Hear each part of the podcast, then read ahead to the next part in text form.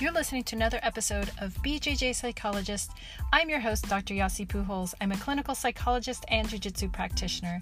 Today is Tuesday, May 14th, 2019.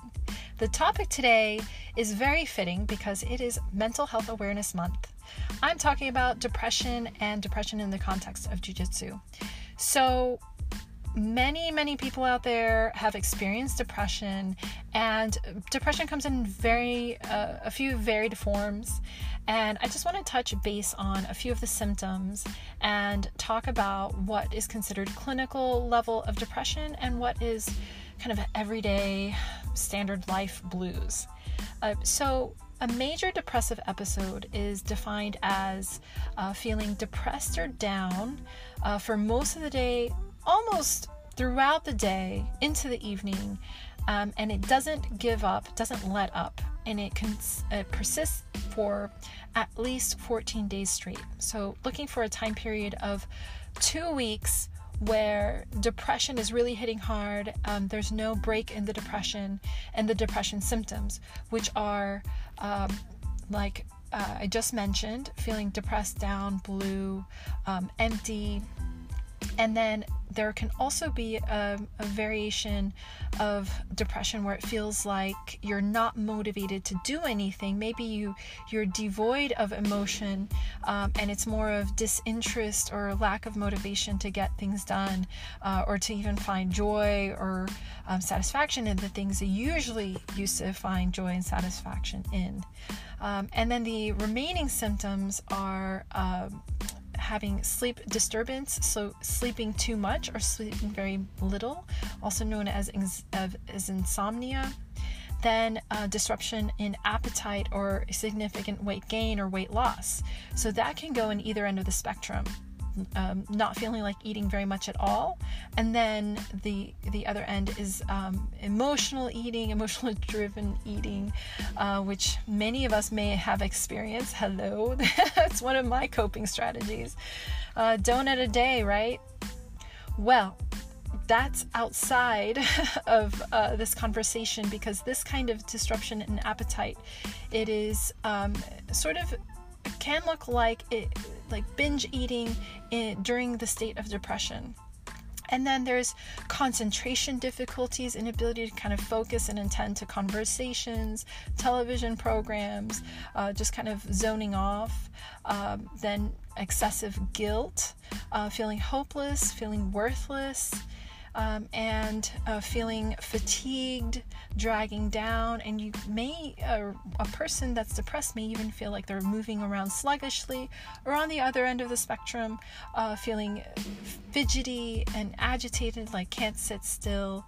Um, so, just to recap, there are a bunch of symptoms. Um, there sleep, concentration, uh, feeling um, low self esteem, lack of motivation, and feeling depressed, blue, uh, moving around sluggishly, or feeling fidgety and restless. And then ultimately, um, severe depression is also marked by having suicidal thoughts. And so, not uh, is every symptom has to be present of to have a depressive episode, but definitely have to have at least half of those. And again, ongoing for two weeks straight without a break. So, that, what I just described, is clinical depression. Now, all of us have experienced days or hours or time periods where we're feeling down, uh, depressed, feeling bad about ourselves, feeling critical, and that is a variation of, of uh, depressive symptoms, but it's not at that clinical level. So, I believe how jujitsu can help a person that's clinically depressed, or I have actually seen help, is uh, getting on the mat and physically moving your body.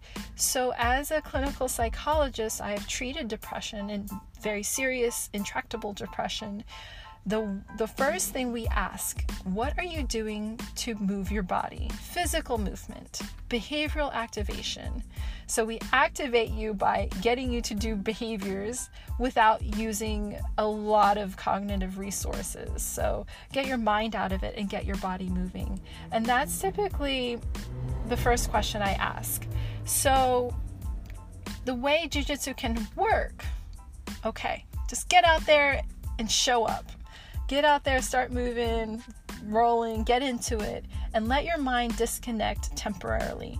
And get those endorphins running, get your cardiovascular system running, because those are things that rev up and increase mood. Um, for the long term, thinking about jujitsu can, for a depressed person, can be um, problematic in that they can then perseverate and think badly about themselves, about their progress, nitpick, and be critical, which can add to the depression. It can fuel the depression.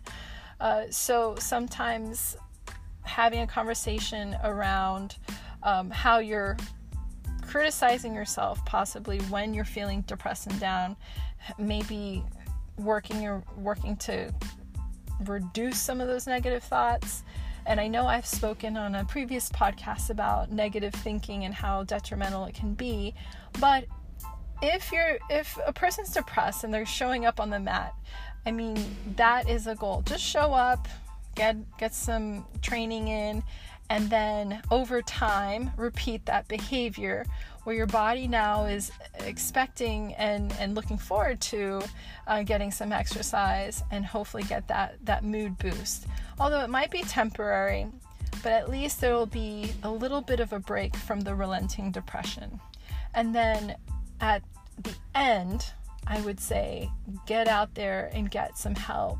Talk to a professional, talk to uh, important people in your life to orient around this depression and to see how to reduce some of the symptoms or alleviate some of the symptoms.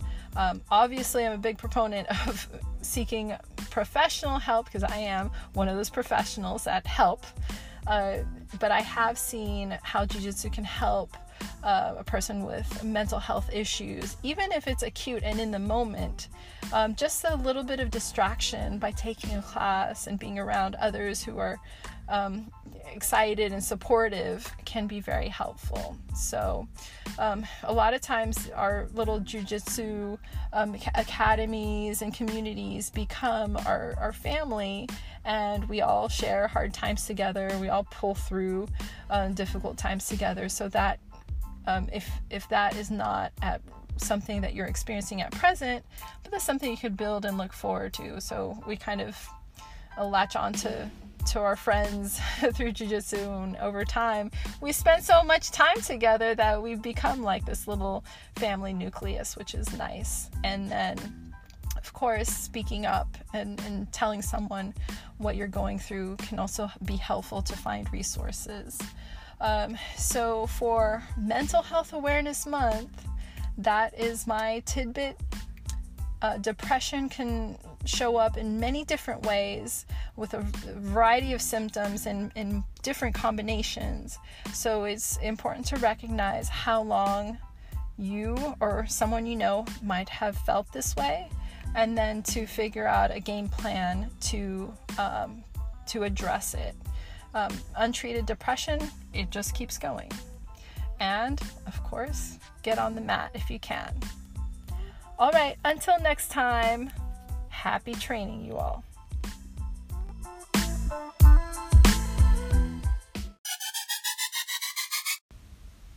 If you're enjoying this podcast, feel free to follow it on your preferred platform. And don't forget to subscribe, like, applaud, star, or whatever the platform is asking for to receive the notifications. And if you are interested, I'm over on Instagram at dr.yasi underscore fit, documenting my uh, daily jujitsu and food adventures on my Instagram stories. And thank you for listening.